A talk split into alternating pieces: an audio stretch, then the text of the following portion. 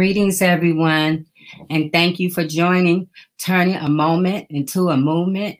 My name is Jay Love, and just to give you a little um, background about the movement, the movement was birthed when my son Gerard was wrongfully convicted of a crime that he didn't do, and um, it birthed this movement, turning a moment into into a movement. And thank you again for joining us. Uh, we had a little break, but we're back. Um, I, I also want you to know that we're also are on YouTube and um, we're on um, your local um, podcast platforms Anchor, um, um, Apple, Spotify. So if you can't listen, you can, I mean, watch, you can always come back and listen. So thank you for joining us. We have a great show today. Um, but before we get started, let me introduce you to our panel. Hi. Welcome. Hi. How are you today? Oh, I am wonderful. Wonderful. So, introduce yourself and tell everybody what it is that you do. Well, my name is Reverend Tia Littlejohn, and I have been ministering over at Transforming Love Community oh for some time now. Um, I want to say more than 15 years. Uh, and now I am on the forefront of social justice in a couple of platforms. Um, definitely here with Jay Love and wanting to make sure that we educate the community about their rights and what they need to know and how we can improve as a community. I also am working with Flint and their reparations along with Commissioner uh, Bishop Jefferson. Mm-hmm. And so I, I'm excited to be here um, and to be a part of such a platform because it's needed in the community. Yes. And we need our lives. We need our children's lives. And as a mother with two boys that are now grown, uh, I still pray for them and for all the generations to follow we have to make a change in the community, and it's going to begin with us. Yes, you're right. Thank you, Rev Tia. Greetings. Hey, hello, how are you guys? We're great. Introduce yourself. Okay, my name is Edward Sanders. Uh, I go by the name of Baraka. Um, I am um, a formerly incarcerated person um, in this state for 43 years. I'm a former juvenile um, lifer without parole. I'm a recent graduate as of um, December of um, 2020 um, from the University of Michigan School of Social Work. Um, I'm presently um, employed at the University of Michigan School of Information and presently working on at least two projects dealing with formerly incarcerated people, including uh, uh, um, juvenile lifers in terms of their oral history, as well as a project um, addressing the, um, the divide um, in terms of the digital divide between um, individuals who are um, being released from prison without computer skills.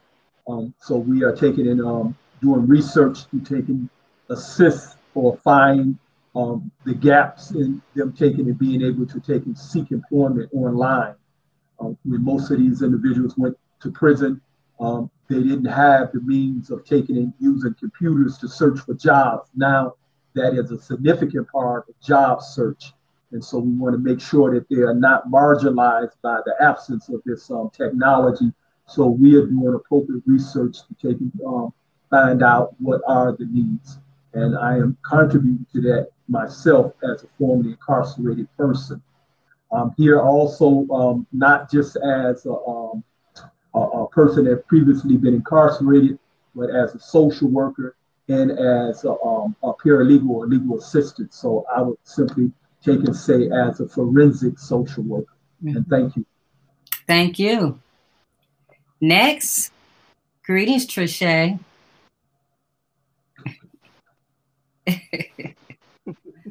Greetings, we're back. Yes. so, my name is Trischè Duckworth. I am the executive director and founder of Survivor Speak.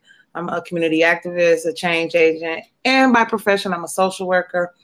I'm just very happy to be here and to be on the front lines. You know, it's not easy work, but it's necessary. And when you're anointed to do it, you have the grace to move through it. And so I'm just grateful to be here with you all and to be uh, fighting alongside you all, all you wonderful folks today. And hey, by the way, Edward, I love that sweatshirt. you know that shirt? You know where I got this shirt from? Who put this shirt on me? Wow. That happens when you hang out with people like that, you know? right. The cool kids. Y'all the cool kids. So our next cool kid. Hi. Turn Hugo back. well, our, our fearless leader. So good to see you again. And and and everybody on the wonderful panel, Trischè, Tia, you know, brother Edward Sanders. And you know, most people don't wear a hat inside the house, but you see, I got my fedora on, right? Yeah. So for me, it's become part of my trademark. You know what I'm saying? Uh, remembers this from the campaign in the summer. I always had this black fedora. So it's, it's part of me. Hey, look, I'm Hugo Mack, primarily a criminal defense attorney. Um, at one time, uh, candidate for Washtenaw County prosecuting attorney, interested in justice and fairness for all people because we got a responsibility. And to me, that God has given me the privilege of being in court, I take that with me everywhere I go because people's lives are on the line, you know, and we all have a role to play in this. You know, my role in my small lane is to challenge the system consistently. I'm not afraid to challenge the judge, the prosecutor, and certainly not the police. okay, to to ensure that they are doing the job they are supposed to do the way they are supposed to do it. So for me, you know, um, I take it from my brother Edward Sanders. You know, you know, I've I've got a new a new nickname for myself, Mac Street. Okay, mm-hmm. so, so so so that's so, so you see, so that's where, and so if you don't remember nothing about Hugo Mack, remember, I'm the only criminal defense attorney in Michigan that got office hours from 9 p.m. to 3 a.m. Okay, so, there, so, there, so there we right. go. Right, and, and so, Attorney Hugo Mack, while we were all, people were calling me to get in contact with you. well, y- yes, you know what? And I spoke to a sister from Lima, Ohio, um, about a situation on there and aided as much assistance as I could. But much respect and love to the freedom fighters and people going for justice. You know, I'm in it to win it all the way. Yes, sir.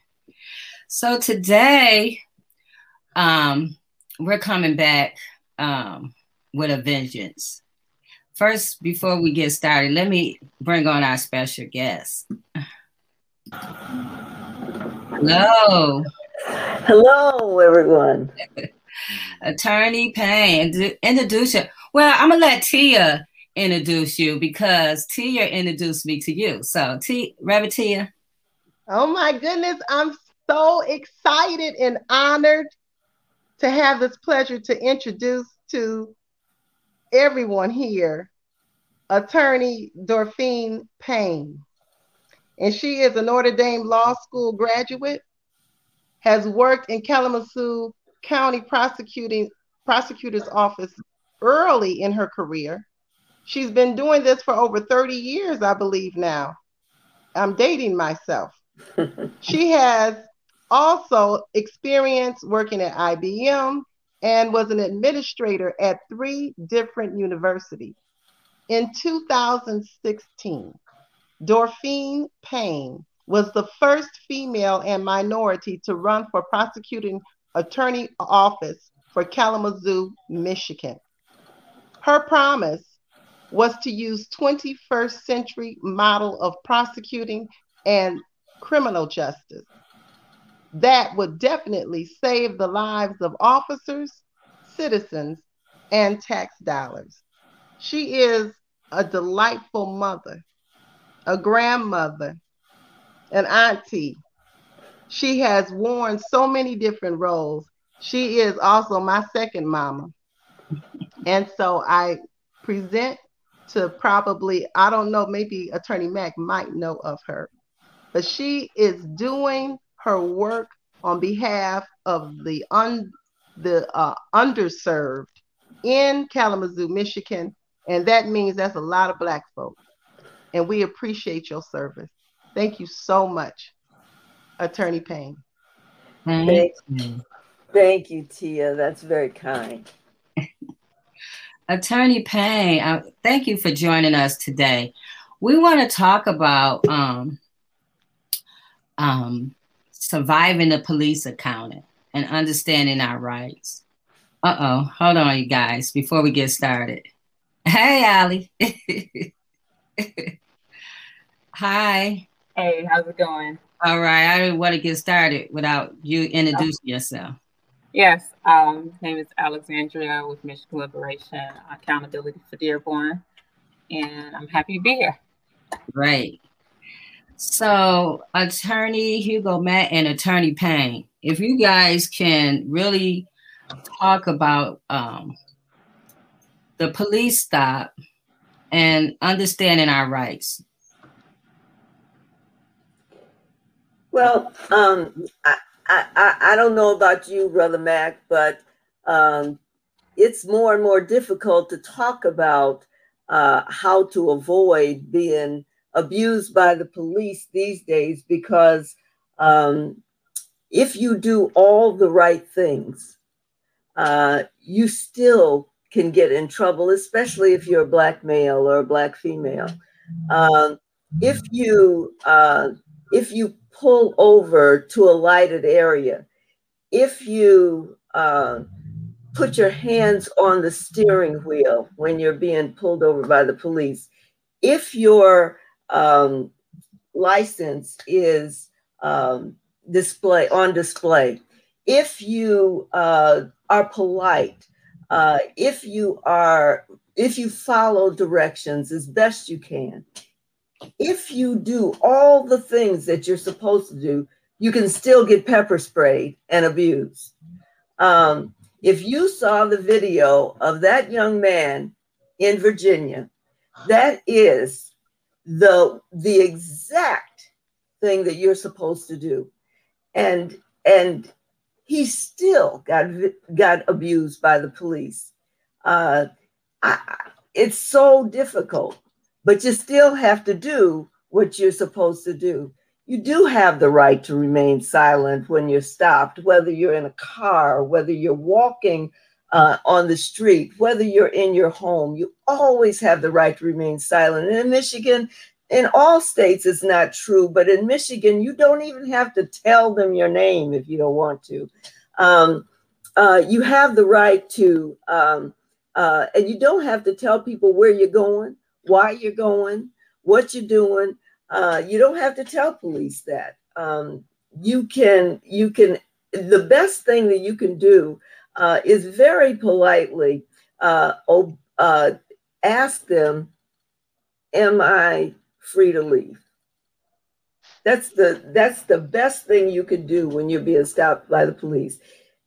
You realize that they can do they, they don't have the right to search you, but they can do what we call a Terry pat down. Uh, and that is to assure that you're not carrying any weapons and, and assure that they're, they're safe. But other than that, um, they don't have the right to search you without your consent.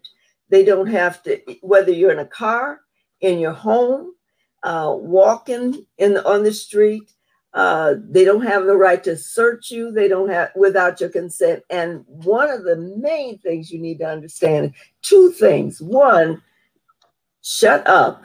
And two, don't give consent. Do not give consent. Um, if they have a warrant, they can search. But if they don't, they don't have the right to do it.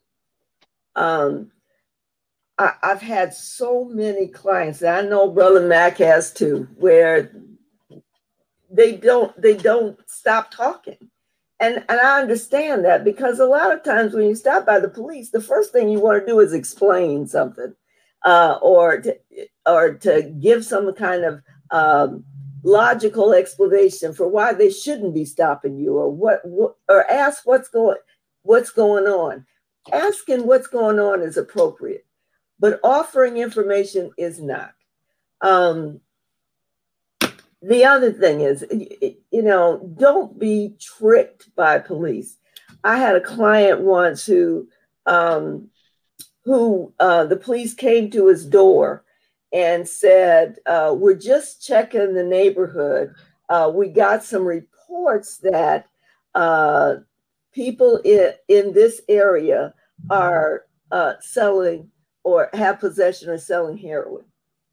He he he said, well, and and we're just wondering if we can come in and check it check it out. He let them in because he wasn't selling any heroin and he didn't have any possession of heroin.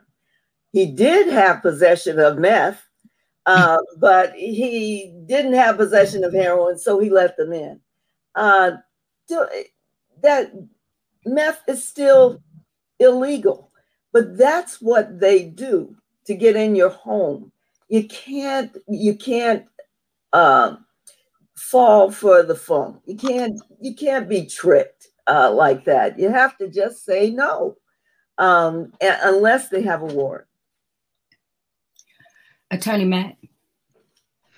Well, I agree with everything my sister said, you know, and I want to say this. A lot of times particularly in the civil rights movement, we talk about our constitutional rights. And, you know, last summer, in, in, in the aftermath of George Floyd, you know, I and a lot of people here took part in our constitutional right to peaceably assemble, to address the government. And we understand the streets belong to the people. I, I, I know I'm preaching to the choir here, but the streets belong to the people. You know, and our right to take to the streets must never be abridged unless we're treasonous, of course, unless we're, we're criminalistic, harming people. But to go to the streets and profess grievances against the government is not only our right, it is our responsibility. But let me say this the thing that I try to preach to all my clients, particularly my young black males, is that you can stand on all the Constitution says this, that, all you want. The first arbiter of your constitutional right is the policeman. It's not the judge, not the prosecutor, it's not the defense lawyer, it's the policeman. Because when they encounter you, they will make the initial determination as to what constitutional right you have or not. In Minneapolis, Minnesota, there was a policeman who made a determination that a man did not have a constitutional right to breathe and kneeled on that man's neck for about nine minutes and 30 seconds. Okay. So the first thing I tell people is do not assume that police are going to be the ones standing up for your constitutional rights.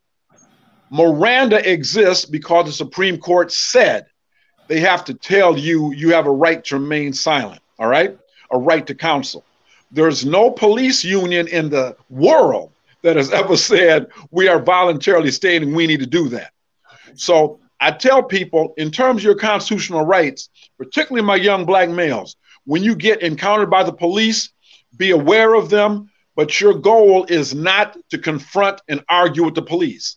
That is an argument you cannot win.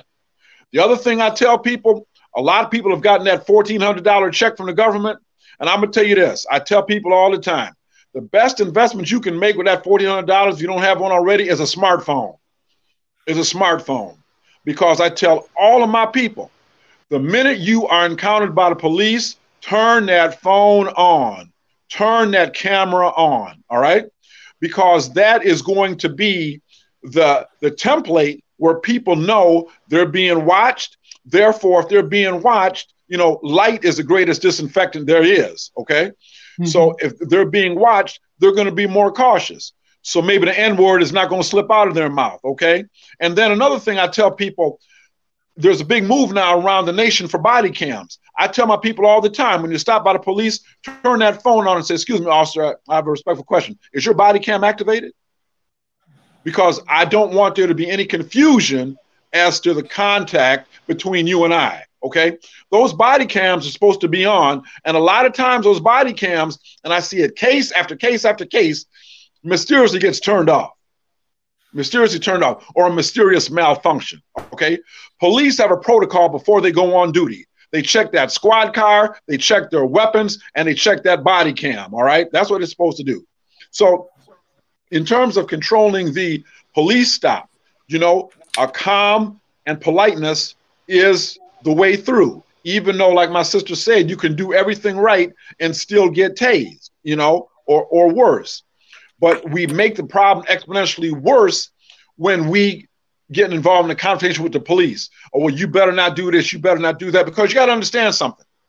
Contrary to what people believe, the most times when a police officer stops you, they are afraid.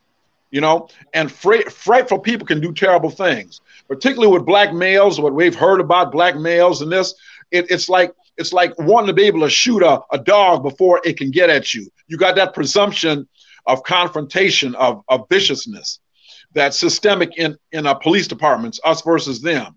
So I tell people to know that you might be afraid of that gun, but there's something in that mentality because of the color of your skin that makes them very, very, very afraid of you.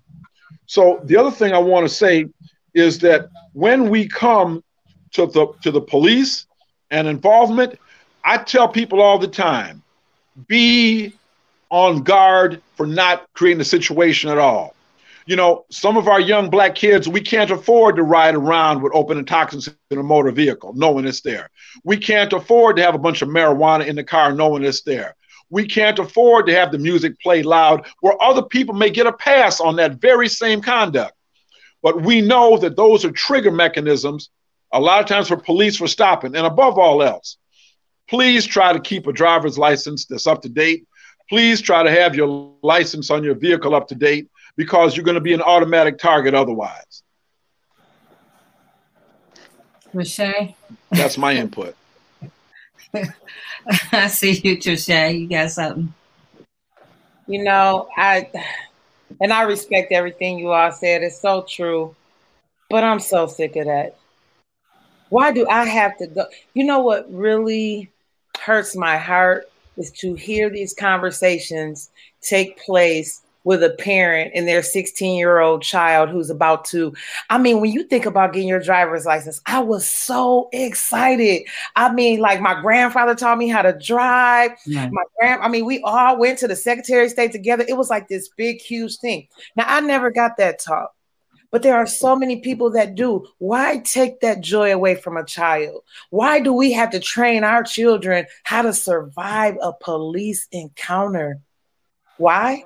Because they keep killing us. That's why, right?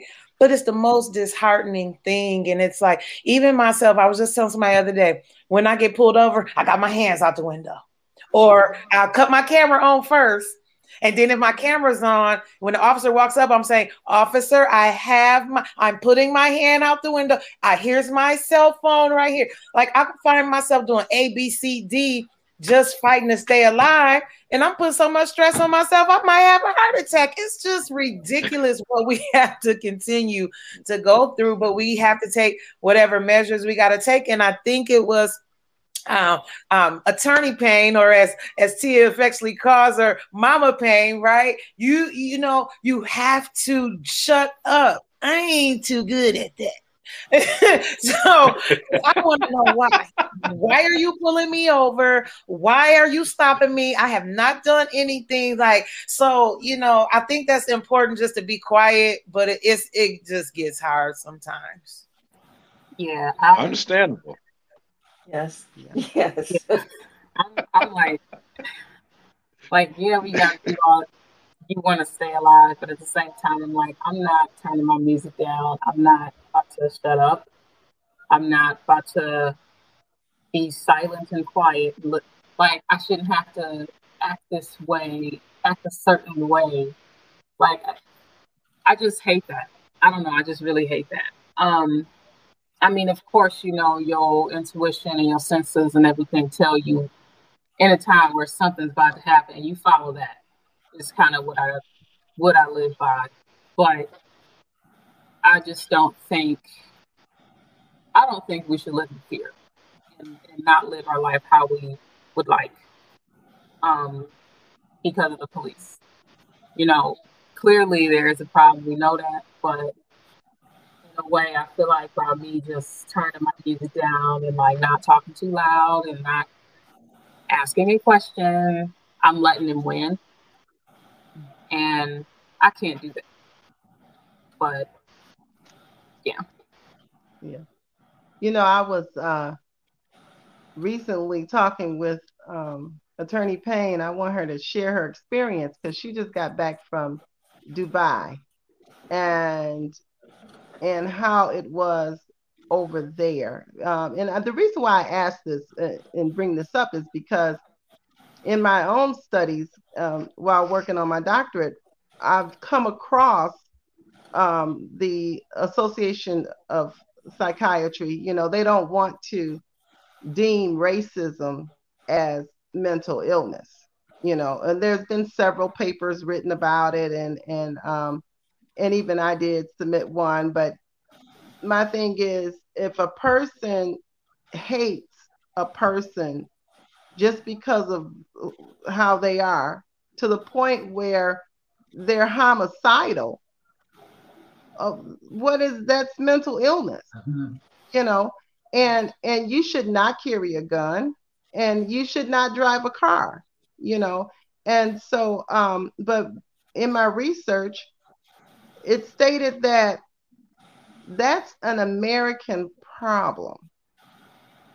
It's not a global. That's what they're saying. It's not a that's just that's just in America. Now, I kind of disagreed with that in the beginning until I spoke with Attorney Payne.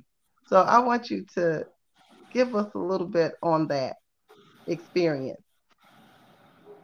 Well, our daughter is in Abu Dhabi, um, and um, uh, which is right next to Dubai. It's in the United Arab Emirates, and uh, we went. My husband and I got our vaccinations, and we were out of here because we hadn't seen our grandchildren for a long time, and. Uh, we went over and we stayed for about six weeks. And I will, I, I was sharing with Tia that uh, I was surprised uh, at how people are treated in other countries. Um, uh, I did a semester of law school in Europe, and uh, black folks, I mean, we we get treated differently sometimes in, in, in everywhere, but nobody treats us like we're treated here. Um, in Abu Dhabi, we don't we're respected. We're treated you know, like everybody else. It's such a it's it's an international place where everybody is except for about 30% of the people in Abu in United Arab Emirates, the rest of the country is uh, international. They're from all over the world. Uh, so my two grandchildren, who are 11 and 13, do not come home and talk about black and white they come home and they talk, refer to people, they talk about people from different countries. Uh, they say, Yeah, I made a friend today. She's from Pakistan. Or I made a friend today. They're from India or from uh, Sudan or from Egypt. Uh, they talk in terms of country, you know, like the Bible does. Uh, the Bible didn't talk about black and white. The Bible talked about Sadducees and Pharisees and people from different countries, um, and they didn't and they didn't discriminate as a color. Uh, that was made up here in this country. Um, so so um, I noticed that police don't stop you in Abu Dhabi. You they if you if you see a police pulling over a car there, it's because they're helping them. They're helping uh, change a tire or someone is in distress. I was I was amazed. They actually protect and serve. I was amazed by that. I never saw anybody get arrested, never the whole six weeks, and I was out and about.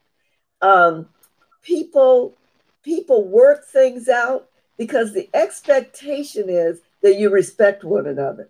Everybody, I don't care where you're from, you're expected to respect one another, and you work things out. And you know what? When you're expected to do that, you do it. Um, because there are laws against disrespecting one another. So if I get out of my car because I'm in a fracas with someone because they, they drive crazy there, all of the traffic laws are suggestions. Uh, they they pay no attention to stop signs. They, you know, yielding the right of way is unheard of. Uh, and sometimes they all come to the center of an intersection and they're all there together and you and and and I was wondering how you work that out. How do you how are you going to get fix this?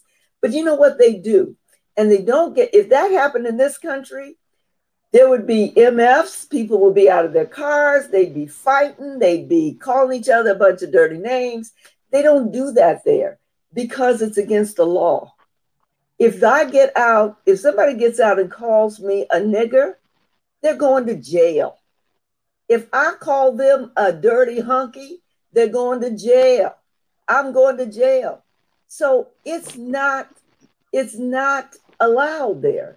You're expected to respect one another. And you know what? When that expectation is there, do you know what you do? You respect one another. Be- because there are cameras everywhere and they'll come and get you. Um, they've had one murder in the last five years. Mm-hmm. Um, and that was with a knife. Some you some person from the U.S. went into the mall and stabbed someone. Um, they uh, they uh, the police and, and I saw all kinds of accidents, but the people were so civilized. They were so civilized, and so when I it took me a while when I saw a police car to not tense up. You know, uh, my daughter said she drove there for a year and a half before she stopped tensing up uh, when she saw a police car coming her way. Um, because that's the post traumatic stress that we endure every day uh, li- living in this country. Um, the, the people were kind. No matter where I went, they were kind and they lived out what the expectations I was so impressed with that. And and and and when I got back, we got back last Friday night, and the first video I saw was that young man in Virginia being pulled over. I went into a depression. I, I was so upset. All I could do was cry. And then, of course, the next one was Daunte uh, Wright being killed in Minneapolis. And then it just has gone, it's been a snowball rolling down the side of a snow covered hill since I've been home. All week, there have been mass killings. And I, this, we're, there's something wrong here. There's something very wrong here. And now I'm tensed back up again. I'm, all, I, I'm not relaxed anymore. I'm tensed back up because it's, it's so difficult especially being black here. Uh, it's not difficult being black there. It's that's so powerful. I I, I can imagine you probably came back here just like, uh, like this is a whole nother planet. I know yeah. I, I definitely said and and you saying like how different it is in terms of black, white, and all that in other places like that is such a I was shaking my head because that is such an American thing you know, calling people black and white. That's something America does. Other countries do not do that. Like, um, we we're the country that has a census where we label Arab people as white. That's America, uh, and that's been an issue. They, you know, some of them disagree with, um, and there there is deeper issues up under that where some do agree with that that are Arab. Um, but that's that feeds more into um, white assimilation, having having it be some Arab members of that community who are trying to assimilate to whiteness for success, because that's what the associate is success. because that's the American thing. So um, yeah, no, it's it's interesting. Um, policing is definitely different um, but it, it, it's the same in some aspects. And I say that because I think of Nigeria and the EndSARS movement, and um, just over the summer, last summer, how um, during protests, like the military, like just killed a bunch of people, and that group is against police brutality. You know, same thing. Um, you know, we're fighting. So, in a way, we're similar, but we're different in many ways. Um, I guess. Yeah, Edward, you was laughing. What was you laughing about back there? I'm really appreciating uh, what um, the um, um, Miss um, Payne. Is that your, how you pronounce your name, please? Yes. I'm, I'm really appreciating and uh, um, you're sharing that experience. Um, I often, when I think of the Middle East, I often think of the Palestinians and the Israelis' relationship. And I take and I'm puzzled why African Americans don't realize that we have the same relationship with the American uh, uh, um, government and the public as uh, Palestinians have with, with, with Israelis. You know, how easily we take and allow some of the luxuries that we have in this country in terms of, you know, um, our houses don't get blowed up unless, you know, you was a member of the MOVE organization. Um, our cars don't get uh, taken away from us unless um, somebody accused you of having drugs. Um, but our existence in general that of Palestinians and Israelis. Um, uh, Black Americans live in this country daily with a Fourth Amendment constitutional right being violated on a daily basis in this country. Okay? The violation of that Fourth Amendment right costs this community, the African American community, it costs us billions of dollars on a national scale. We pay billions of dollars as a result of coming in contact with law enforcement by way of them taking and violating our Fourth Amendment right, which is the right to take and be secured in our person and our effects. You know, they take and create the pretext to take and stop us while driving black. And in doing so, they normally take and give us a citation to justify what they did.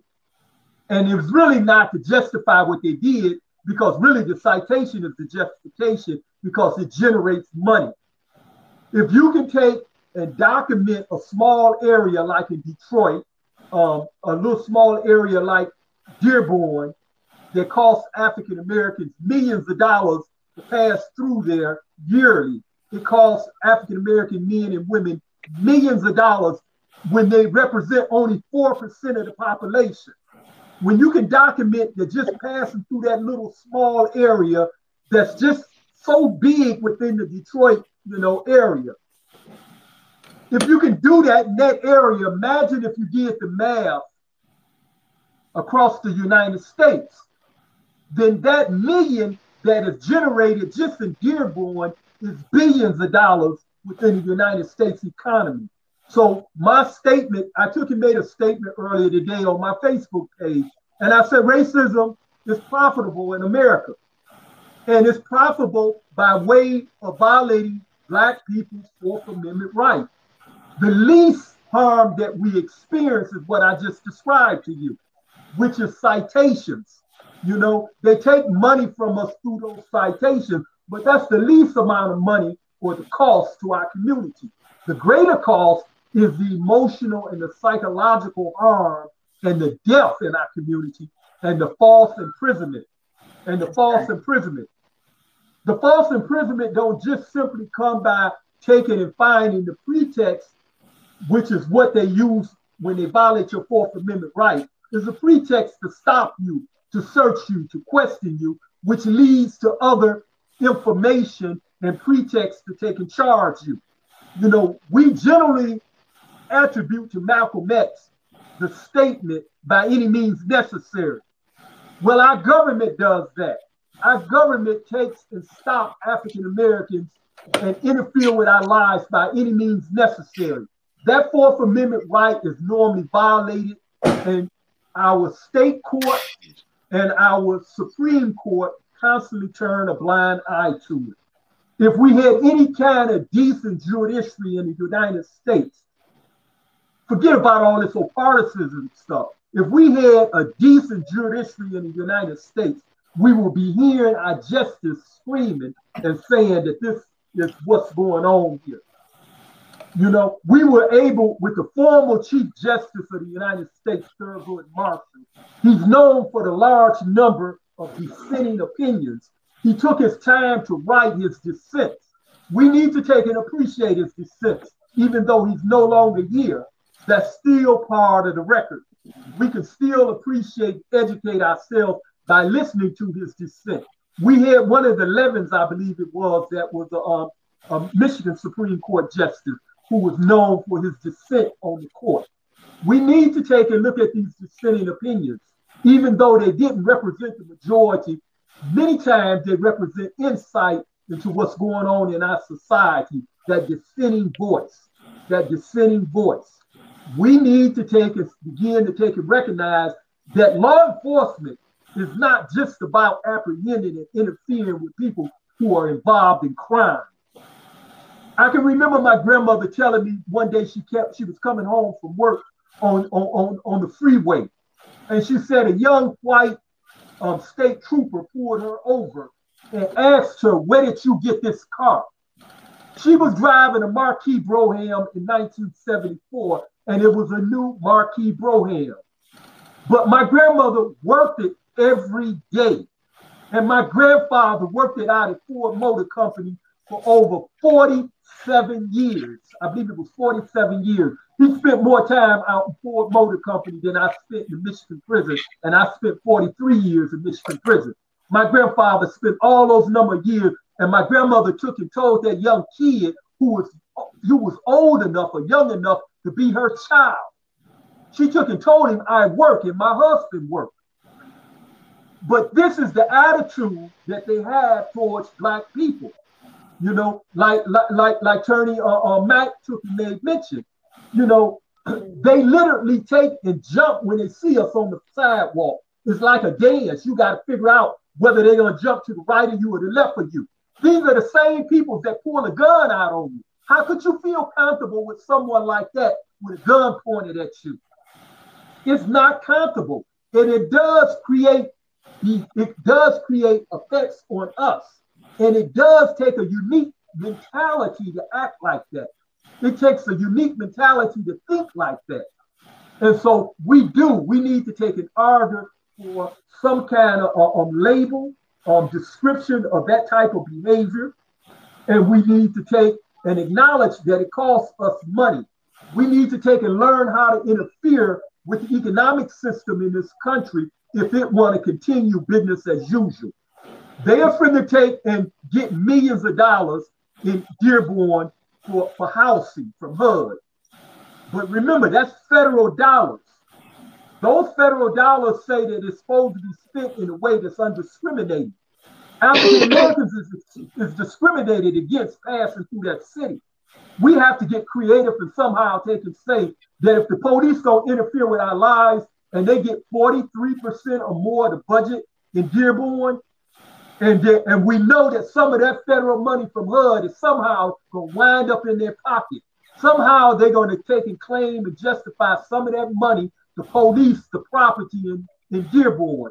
We need to take and find some legal creativity to start making noise and saying that we need some assurance that if blacks move to this area and, and live in these places, that their lives won't be in, in jeopardy because that's what's happening now, and they only represent 4% of the population. Right. Exactly. I'm back, everybody. I don't know what happened, but I want to play this. I'm glad you guys. Uh, I want to um, play this clip.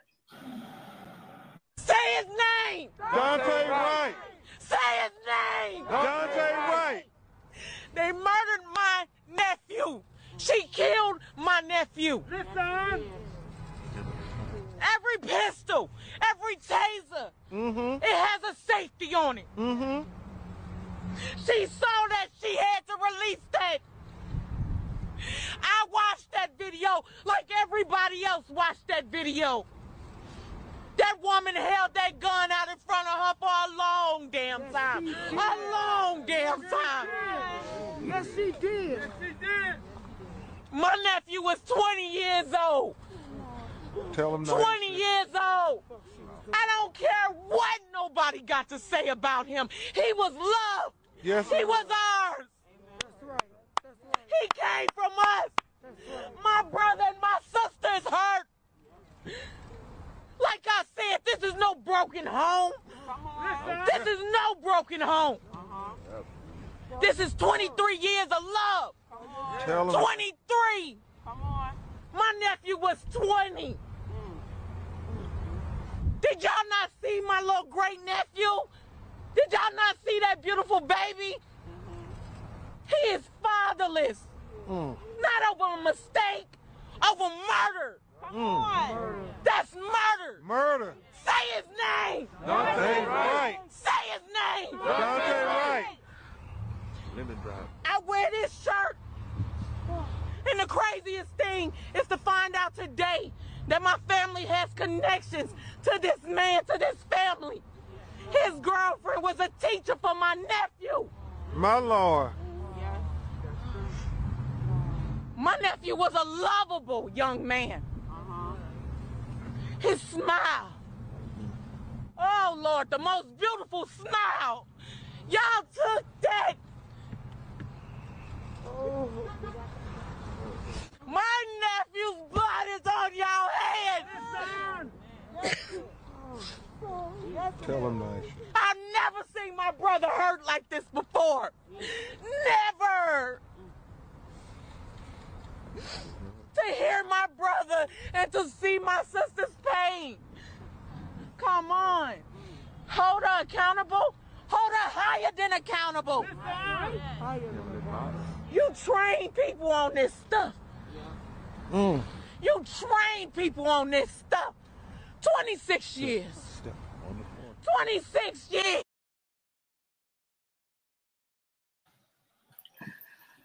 Oh my goodness, the trauma, it trick is every day. And we had these conversations and we and we're sitting here going through the Derek Chauvin's trial and still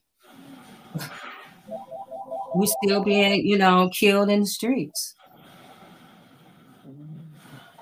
And as a mother of sons, it's just, you know, hurtful. I know you guys been talking about it while I was gone, but it's just hurtful to you you have to have these conversations. You can't play the radio loud. You can't wear a hoodie.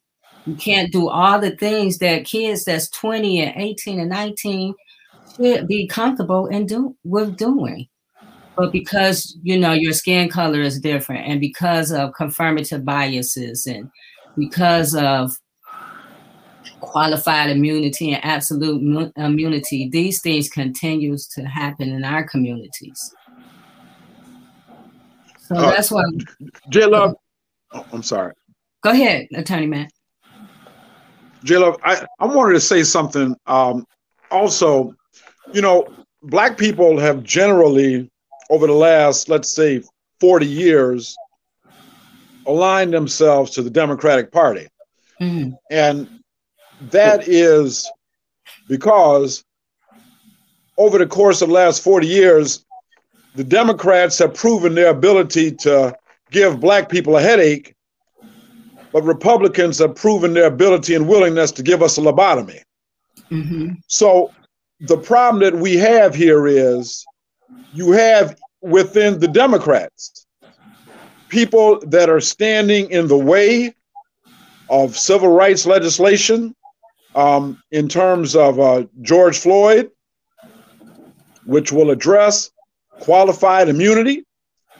You have Senator Manchin from West Virginia, believes that is a non-starter, putting qualified, you know, eliminating qualified immunity. You've got a senator from, uh, I believe, Arizona. Uh, uh, I, I have to apologize. I can't quite remember her name. But we have people within the party itself that simply refuse to modify that filibuster. Okay. And so, really, I think when in terms of black people, it should never be any permanent allegiances, just permanent interest. And the problem is the Republicans are in such a far retreat to anything that is even symbolically beneficial to black folks. Um, we're we're left dealing with some of the Democrats, and, and, and I'm gonna tell you, I'm very very concerned about the federal legislation. Day by day, I think uh, the legislation named after George Floyd is not going to pass. It is not going to get a fair hearing and vote in the Senate, um, and it will never be signed by Joe Biden. So I think now more and more I'm forced to look at a state and local level of redress. Okay. Of mm-hmm. course, we want federal standards for police. Of course, we do. I have to be very honest. I follow the politics and these legislative actions closely. And day by day, uh, my ambitions for meaningful civil rights legislation is less and less because you don't have the Democrats who are willing to stand up and modify that damn filibuster. Prove me wrong. Pray that I'm wrong. Pray that I'm wrong. You're not wrong. You're not wrong, Attorney Hugo right. Mack, my dear brother. You're not wrong. Yes, yeah. And I just told a legislator the other day, you better tell your boy he better enter some legislation in for our people, or he gonna have problems here in Michigan. We're not playing. That's right. And everybody like, oh no, That's you right. shouldn't vote. I'm not gonna keep voting for nothing. Yeah. Right? Because we are a resilient people. We gonna make it no matter who's in office. So if they Amen. want our Amen. vote, they are going to give us something. I look at President Biden. Now you know even though there has been and, and i got i got a rebuke saying there's no divide between the asian community and black community and that's just a lie. It has been for many many years. And so but to see president biden honor our asian siblings with legislation through an executive order mm-hmm. when you see what we continue to face as a people. And a few months ago, I heard him say, Now, y'all just calm down on that defund the police and abolish the police and, and give us a minute. We can't have another minute. That's right. Another minute means another one of us are dead. Yes. And so I and I'm telling everybody, and I don't care who don't like it, we right. gotta make these Democrats work for us or that's it. I'm not right. me personally. I'm not giving them my vote no more unless they do right, right by us, and I mean that. Right, and these symbolic gestures, the kente cloth, and bending on the knee, and you know they get us all excited. We got a black a first black woman, and no, but we're still dying. You know, we have all these symbols, but our kids are still being shot in the street. Right, right. You know, I felt right. I felt right. absolutely really absolutely. I, I you know what I love this conversation. I felt so betrayed when he did not name a black person to be attorney general. With the issues that we have in our country today, the importance of dismantling structural, institutional, systemic racism in the criminal justice system. And he named a white man as attorney general. You know that a white man is not going to be committed to that effort the same as Eric Holder and Loretta Lynch. You know this. You know this. And I'm so, I felt so betrayed. I was over him that day. And I'm tired of it. I'm tired of it. I we we are all tired of it. When Brother Mack goes to court, I know he faces it every day and, and has to fight it every day. And to see right. it with in prosecutors, and it's the system. It's not just police They couldn't get away with anything that they get away with if they weren't pros- if they were allowed through the prosecutor to get away with it or the judges. That's right. Even a pro, even if a prosecutor decides to prosecute, what do they do? They end up in front of normally in front of, of eh, doing a bench trial because they know the judge isn't going to find them guilty. I'm shocked that Chauvin is is is, is had a jury trial. I, I was shocked hmm. because that's what they do. It's the system. It's not just one entity. And unless we find a way to address that, we have to attack it at every single point, every single day. And and I, you know, I I agree. I know that the Democrats aren't going to do anything. The Democrats are, there's no difference between them and Republicans. They just do it, they just do it quieter. They're more quiet with it. And they mm-hmm. throw us a bone every once in a while. Republicans just don't care. You know, they are they are bold and out front. So, you know, when you look at Ronald Reagan, his language Clinton's language wasn't any different than his than Reagan's. He talked about welfare, welfare, re, re, re uh, doing the welfare system. What do you think that was about? Welfare mothers. What what do you think that was about? That was about us. And Biden with the with the criminal um, uh, act in the in 1994. That was about us. Right. So we have to be aware. We have to know who is in our in who we're voting for, and we have to put pressure on them and hold them accountable. Right. Otherwise, I, I don't care. I don't care if you're Democrat or not. If a Republican is acting on my behalf, I'm voting for him. That's, oh, that's right. That's right. Right.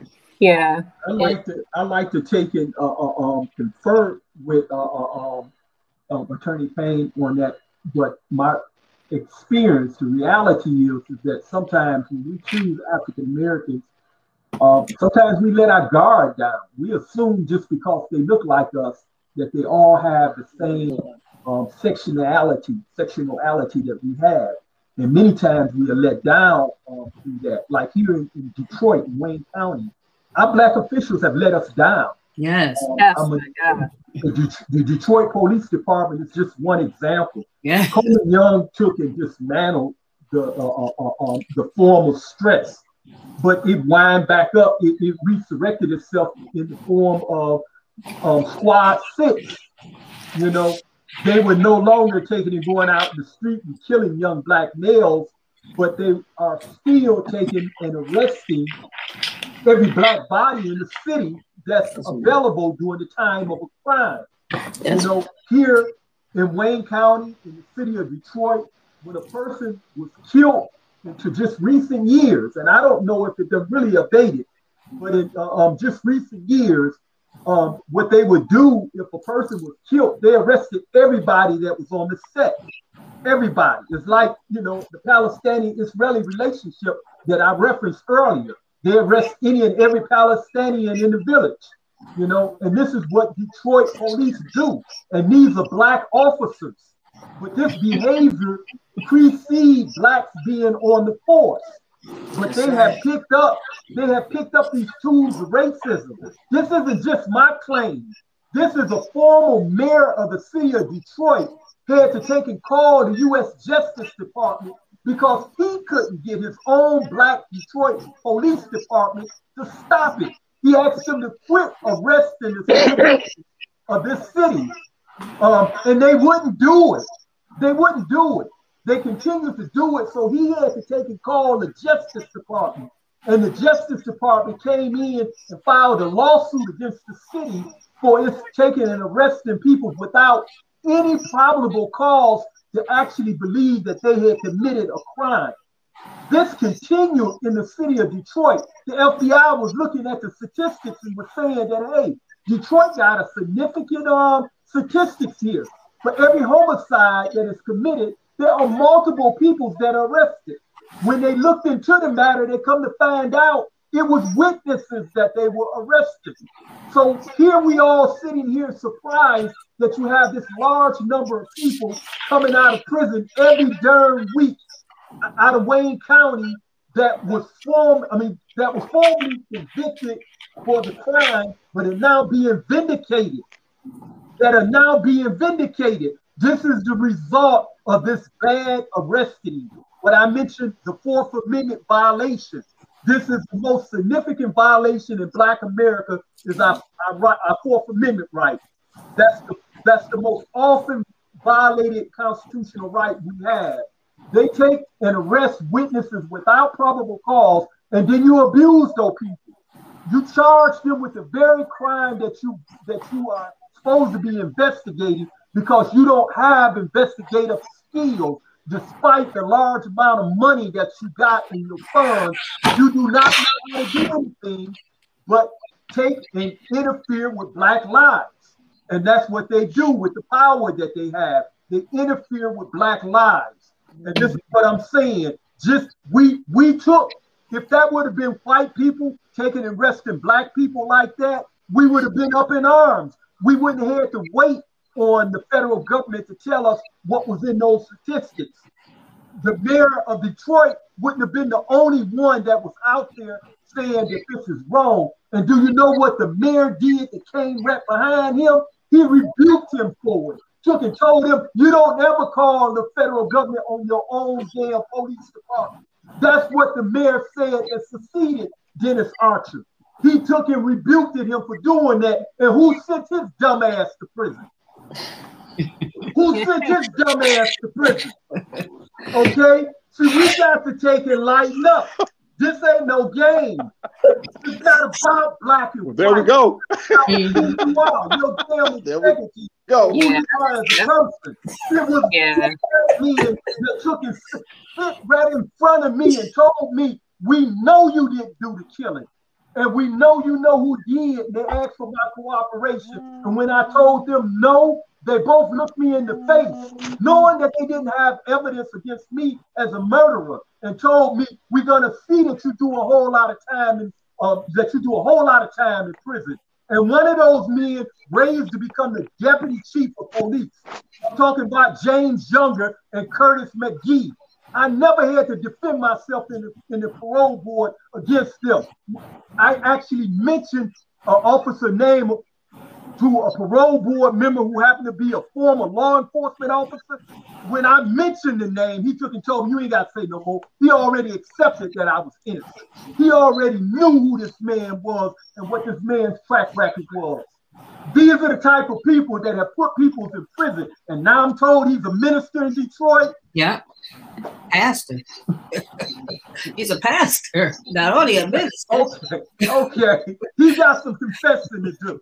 He got some asking for forgiveness, not from me. He needs to do it with his Lord. He can do all the lying he wants. But but his the legacy that he left there in that squad six is still evident right now today. When you see them people coming out of prison, that's a former unit that he took and led as a black man.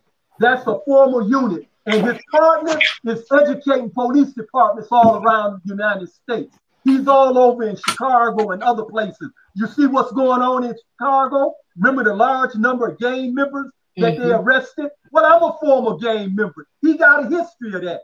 He got a history of that. I'm a former gang member. And that's what they used to prosecute me. Not the fact that I killed anybody, not the fact that I incited anybody to kill anybody, but the fact that they knew that I was a former gang member, they used that as a Trojan horse to run through a trial of first degree murder. And I served 43 years of my life for it. You know, I'm not proud of what I was. I'm not proud of the behavior that I did, and I accept responsibility. The person that he used as a star witness in my case, I vindicated the guy. The guy had been accused of committing a crime, and I stood up and said he didn't commit that crime. I committed that crime. That's why I was in prison when the police was able to come and find and sit down and talk with me. I was in prison serving time for a crime that I accepted responsibility for, and they convinced the, uh, the person that I vindicated They convinced that person to testify against me. And this person was so abused by them during my trial, he tried to kill himself during a court break. So if you think he's a good officer, you, you just look at the history. I'm not just arguing my case. Look at his history. Now, when we uh, have these conversations about this, uh, when uh, like what Rashida said the other day, and then they all up in arms and upset, you have a history of doing things to people. You have a history of wrongfully convicting people and killing people, and then you upset when somebody challenge your your police agencies, your departments because of your past and present behaviors. yeah. It's sickening. Um, just real quick, I wanted to interject and say also we want to remember, and we haven't even heard his name on Monday. And DeKalb, they'll how do you say that? DeKalb, um, Georgia. Mm-hmm. Um, Matthew Zadok was murdered by the police. The police said that he lunged at them two times. The neighbor said he ran away from them and mm. jumped through his bedroom window and they shot and killed him. Matthew Zadok, say his name. Matthew. How long did this happen? How, how, when did this happen? It happened on Monday. That is so crazy. It happened on Monday. Daunte on Sunday, Matthew on Monday, uh, the other young man on Tuesday or Wednesday. You know, I was thinking I was being funny yesterday, but I said the name, the meaning of this song gonna change. Remember that song Sunday, Monday, Tuesday, Wednesday, mm-hmm. Thursday? Yeah, that was a song that meant something else. But right now it's meaning those are days they're killing us every day, mm-hmm. every day. Yeah, it's it's yeah, we're, gonna have to be like in South Carolina when the uh, the young gentlemen they just just pile up in the streets. no, we're we gonna be in the streets tomorrow. Yeah. For sure. Oh yeah, now hey, time is right because you know, unfortunately it's not getting any better. But I wanted to say really quick, go back to um um, some of the things um, Baraka was saying and um, uh, Ms. Payne was saying as well. On, back to that color thing in terms of color and I mean, that is it is nice to see representation in multiple places, but in the in the field of criminal justice, it's about if you saying the right thing, doing the right thing. Because I have seen so many black people on level go and say the most craziest things and do the most craziest things, that's not good for us. Mm-hmm. Um, there's cities that's primarily black where it's the city government is not benefiting black people. Um, you know, you guys referenced Detroit. We let's look at Warren. Let's look at um, other cities. I mean, Warren is it's, 70% black, but it's not benefiting the black people there, and it is very racist. So and there's black politicians there too, and it is still very racist. So, um, color is only one thing, and in terms of, you have to look at what's right and wrong at the end of the day. But in terms of politics and Democrat, Republican, all of that, in my mind, it's like these could flip at any time, and we see how even Republicans with the last election, with how Trump changed the Republican Party, how some of them were debating whether or not they want to start a whole new party like it was proof that it changed any time. So it's like I'm not siding with no party just because I'm not I'm independent. I go with what feels right. You go back and look at um, Lincoln when he signed the Emancipation Proclamation. He did it because it was beneficial to him, not because he disagreed right. with slavery. That's then, right. if you look at LBJ, um, right. he he signed the uh, Civil Rights Act of 1964, Voting Rights Act of 65, because it was politically convenient. That's and it's very racist and violent behind the scenes. He didn't do those things because he agreed with black people. He actually went on record to say, I'll have black people voting Democrats for the next 200 years. And look where we are now. So you just have to keep these things in mind. Like, you know, we just got to watch our back, whether Democrat, Republican. As black people, we got to watch our back and do what's right. At the end of the day, things change because of us. Yeah, I, I think also that economically, we don't take a view from the country standpoint. And when we talk about workforce, when we talk about people maximizing the workforce, not just the labor, but also um, intelligence and and putting um, you know having collective and working and vibrant communities, which we could have, but because of racism, we don't have.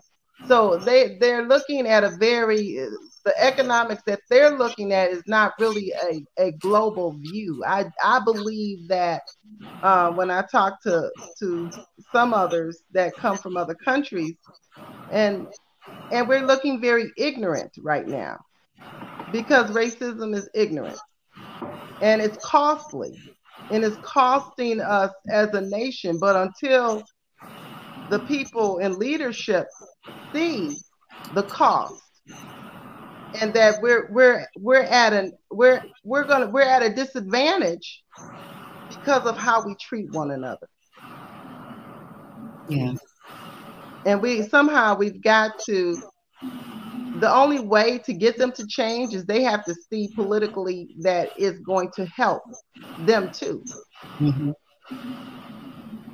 And right now they they they're in the dark.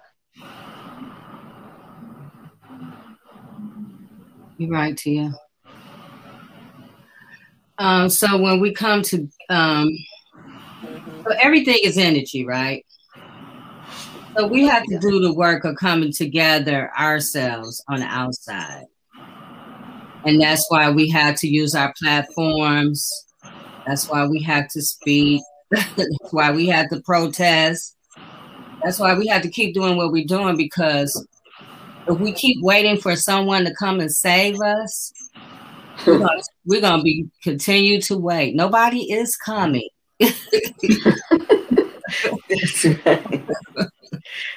Nobody is coming. We have to save ourselves. We yeah. have to be the ones that we're yeah. looking for.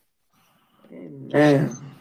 And, we have to stop praying and thinking that prayer gonna fix some of this stuff. We look looking for God to do something. God saying, "I gave you the power. You do it." What, what you saying? Exactly. They said, say God gonna make a way." Yeah, he gonna make a way because you're gonna get your tail out there and do what he anointed you to do, and then we'll be good. Right. That's right. That's absolutely right. What Fred have to say, where there's people, there's power. Yes. we can't keep sitting back here thinking that um, the Democrats is going to save us. Some of us really think they're going to save us. Mm-hmm. Republicans think, you know, we they're going to save us. Nobody is going to save you because, you know, and Trischè, we and Tia, we had this conversation often about reforms and dismantling and dis. I'm for dismantling and disrupting. Mm. And Attorney Payne, she said that she's dismantling. We had to dismantle these mindsets.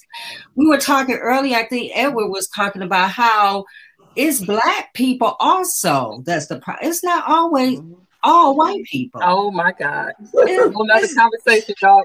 whole other we have black people that's in the way. Can we do a whole show about that, please? Oh, I'm just asking, okay? Yes, there's a book. there's a book. Um, you know, we, we done made the Clintons, we done made the Clintons to black people. And right. Uh, we, as it was mentioned here, um, their policies um, in terms of welfare policy harmed black women and children that more than anybody. Their harm of black women and children is still being felt. They took and turned a, a woman that growed up and lived all her life as a white woman, they turned her into a black welfare queen. Okay, that woman was a she was biracial, but she had identified as a white person all her life.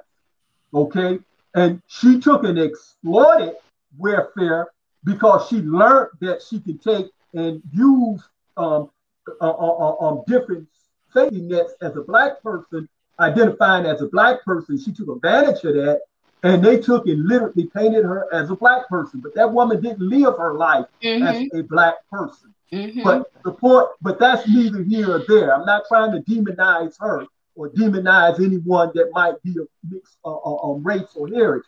The point is, is that they took and exploited a race issue just as equal as the Republicans would do. Mm-hmm. And in fact, they took and borrowed, they took and borrowed the Republicans' welfare agenda and made it their own, the same way they did with the crime bill. They took and borrowed a crime bill from the Republicans and made it their damn own. And we allowed that to happen, and millions of our men and women, hundreds of thousands of African American men and women were put in prisons throughout this country. The net result today is, is that there are more black people in prison today. There are more black people in prison today than there were blacks on plantations during yes. slavery. Mm-hmm. And a lot of this has come through our support of democratic administrations. A lot of this has come through through the support of democratic administrations. And so I'm not saying that, hey, I'm going to run out and vote for one of these damn Republicans. All I'm taking and trying to point out is, is that they are a damn twin party. They are a twin party. And whatever suits them to get elected is what the hell they're going to do. Yes, we had a city that was um, uh, was Democrat ran for forever, uh, almost, mm-hmm. and you got all these wrongful convictions coming out of this county in this city. Come on now, we have to start like we get all uh, uh, distracted by the glitz and glams and what people say, and they speak real good, and they, you know, and then after it's over, they do nothing. They do nothing, and our families are suffering, our kids are suffering, our communities are suffering. We when is enough enough? So we have all these people that look like us. Our skin folks is not our, our skin folks is not our kin folks. They look mm-hmm. like us, but they're not about us. I don't know what they're about, but we have to. I don't know. We're gonna have to do something different. Doing the same thing over and over again is called insanity.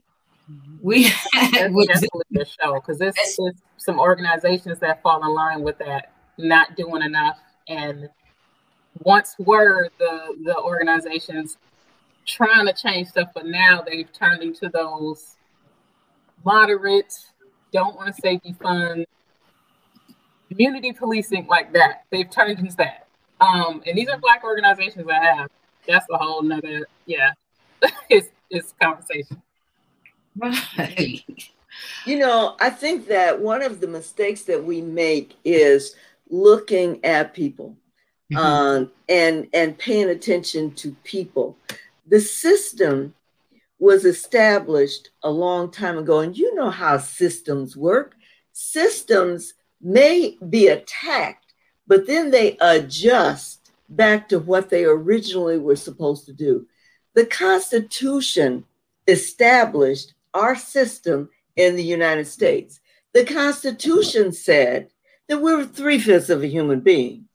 The Constitution, even though the Supreme Court made new rulings all along, every time we made progress, the system went back and adjusted to do what it was originally supposed to do. So when you start looking at Democrats and Republicans, they change places all the time, but they do what the system expects for them to do. And we keep getting confused about, well, maybe if we march like in the 50s and we march and get them to let us go to school with them, they'll see that we're really human beings. We're not evil and we're not less than a human being. Maybe they'll accept us.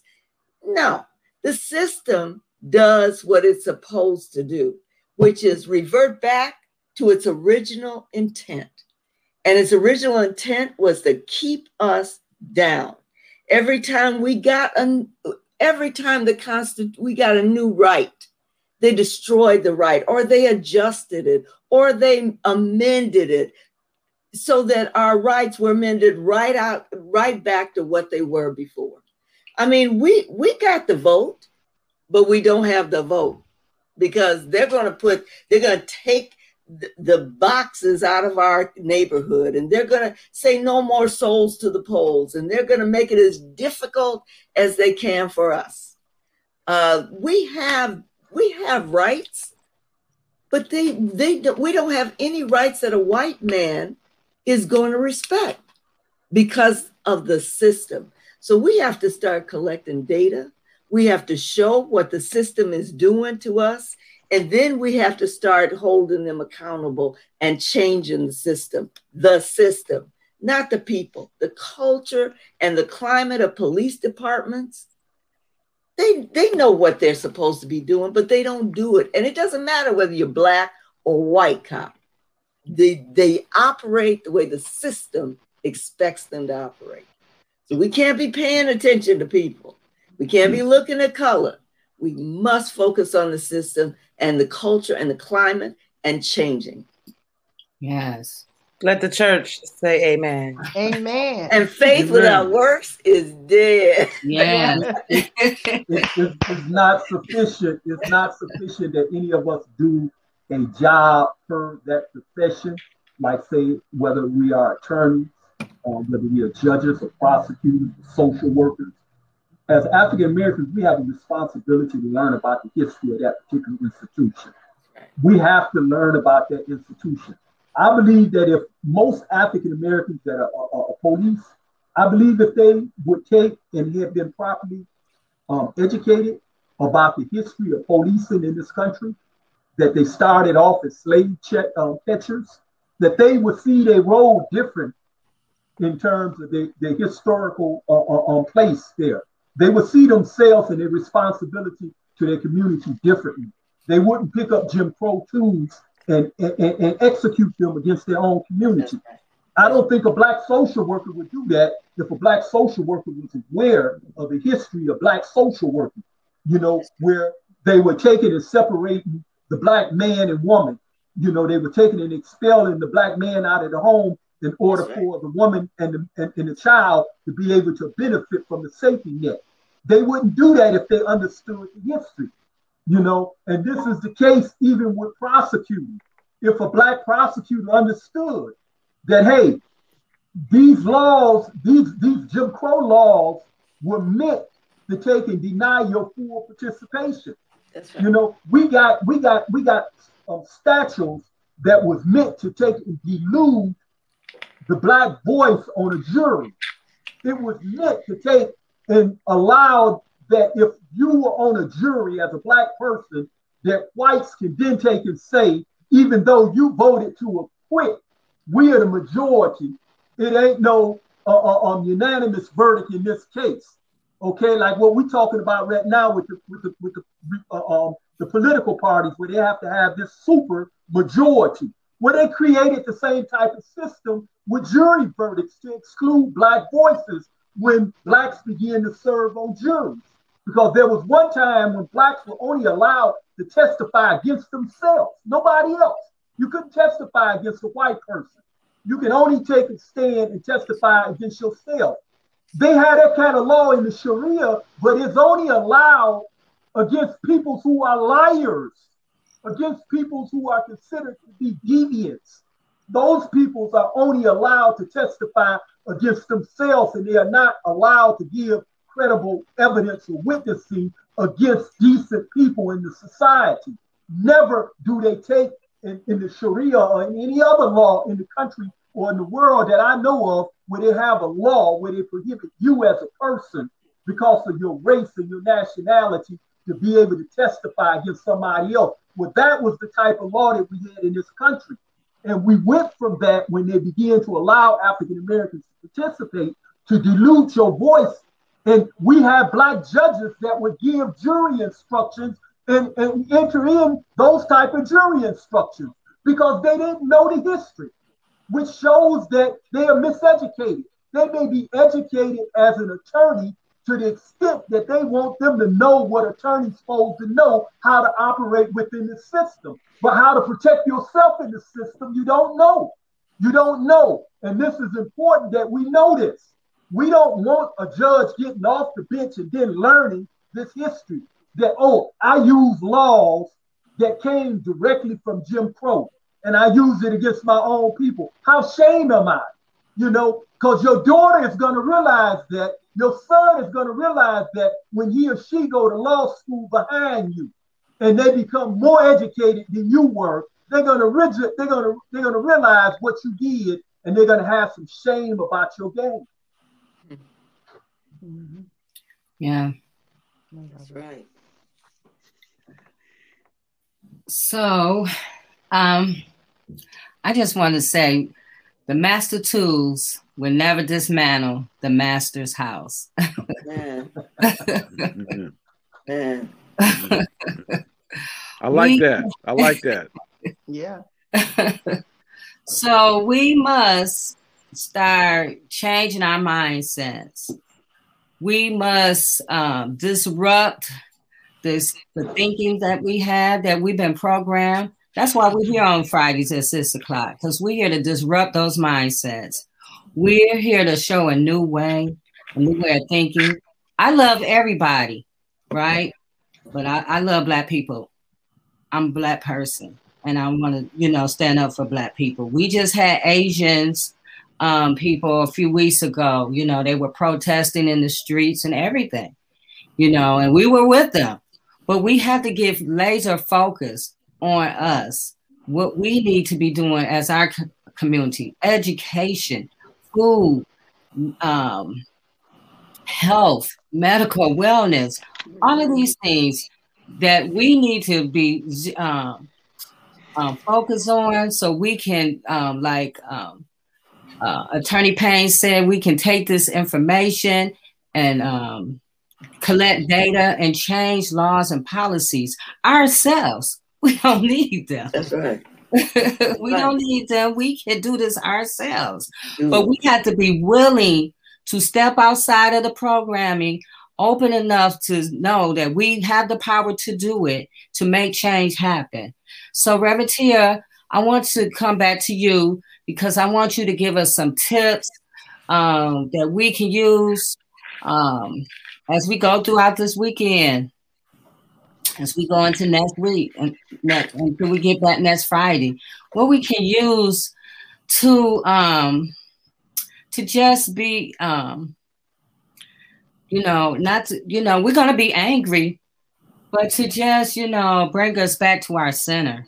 Yeah, yeah, you you know, um, I'm glad you asked that because sometimes we can get I know myself, I can get so angry that I I I want to just start from the top and I want all the people gone like now, you know, and I know that that's not rational thinking.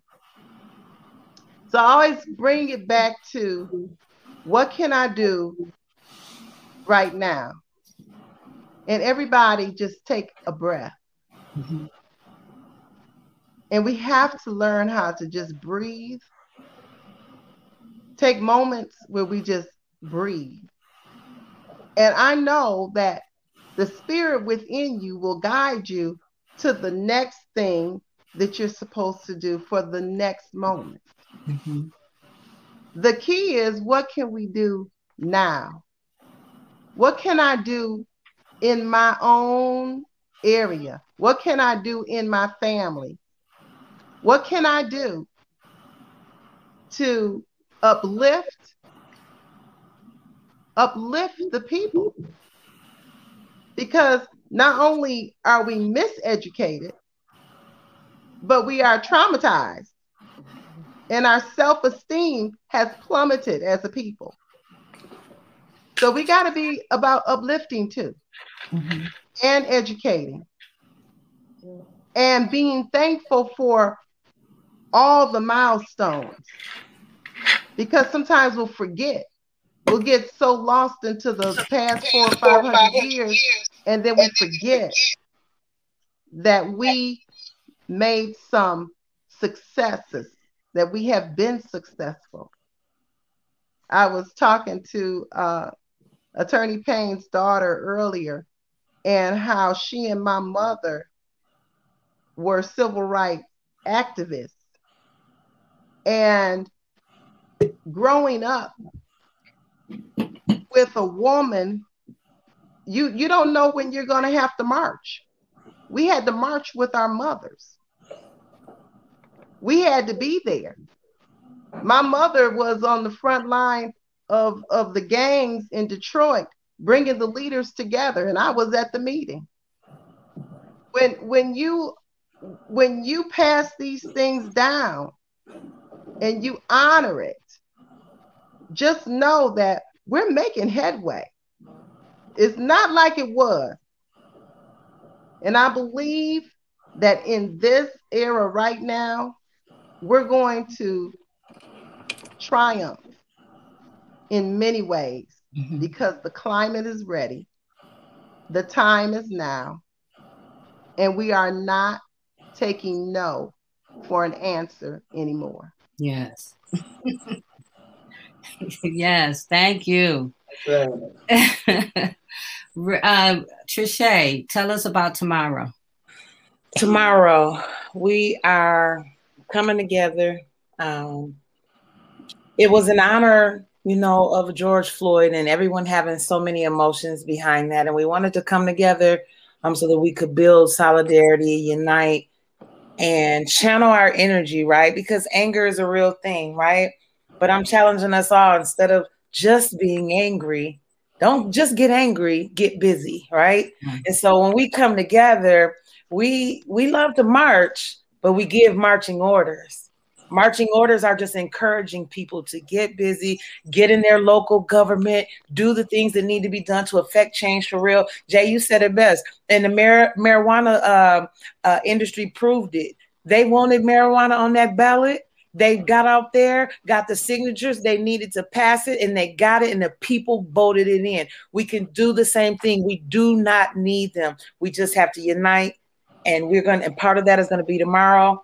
Uh, we're going to meet at 1 p.m. at 4500 Washtenaw Ave, and I believe that's Ann Arbor, Michigan. 48108. We'll be right there in the parking lot, um, front parking lot by Ichiban and Flagstar. Um, but we're just asking you to come out again. You know, some people say, I ain't no protester. Look, all of this is a part. We need all hands on deck and we would love to see you there too. And I got my sisters coming to lead the front line with me tomorrow. so I'm so excited about that. That would be Jay, Ally. I, I haven't talked to Tia, but I did invite Tia to lead with us, and um, Michelle Pearson from um, Michigan Liberation, Paris Jones from Inkster, Michigan, a local activist. Mm-hmm. But we have some strong Black women leading that line tomorrow, right? So we want you all to come out and witness this power, stand in solidarity because we're gonna get some people said, well, you know, this change, you know, I'm not gonna see it in my lifetime. Well, you declare that over your own life. I'm mm-hmm. gonna see some change while I'm in the land of the living, and that is what it is. So we hope yes. you have that same mindset too and come fight with us. Right, turn your pain into take your pain and turn it into purpose. Yes. That's that's what I did. You know, it was so painful what I was going through with Gerard, but I turned that pain into purpose. And that's why I'm here with you guys. So I want to thank you, Attorney Payne. We're gonna have to have you back because we didn't even we didn't even talk about the book. we didn't even get to the book. I'd love to come back. Thank you so much for having me. I I adore all of you. I I'm I'm so comfortable with you. I I uh, and I'm so proud of all of you. Gosh, you're awesome. And Ally, you do what you need to do to come home alive. We need you. Don't be out there pissing those people off. oh, I'm not. Jay, you're gonna have to have Attorney Payne back on and leave us off. You know we all talk too much. uh, no, you don't. Go with the switch. I love you guys. So, uh, is there anything else, uh, Attorney Hugo Mack? would you like to leave us with? No, I can. Can everybody hear me? Yes. Mm-hmm. Okay, I'm, I'm sorry. Um, I just want to say I'm so proud to be a part of this group. You know, um, I've gotten so close to all of you. Some of you I knew before, like Trischè. I didn't know Ally. I didn't know Tia. Uh, met my sister in, in law now, Attorney Payne, and uh, you know, the the inventor of Mac Street, Edward Sanders, you know, and uh, and our and our fearless leader Jay Love. You know, you are quite the celebrity. You all of y'all. I'm I'm, I'm gonna start getting autographs because it's gonna be worth a lot of money one day. So. So, so, so, I'm just proud to be here. Y'all stay covered in the blood of Jesus Christ and be safe out there. Greater is He in us than He was in the world. Yes. Ally, you'd like to leave us with anything? Yeah, I think mine would be more simple. Um, keep fighting and know your rights. Know your rights. And the right to remain silent. My main one, quit talking. Just speak to my attorney. right. As per my uh, information from my attorney, Zip. I thank you guys. I thank everybody for joining us. We'll be back next week.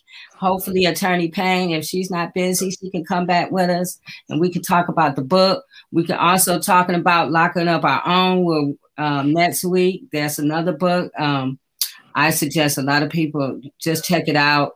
It's talking about DC, but that's a reflection of Detroit and other areas of the of the United States. Um, we we're going to talk about that next week as well. I love you guys. See you see you guys tomorrow, and um, see everyone next week. Thank you for turning a moment into a movement. Amen. Love you all. Bye bye. God bless everybody. Stay safe out there. God bless you.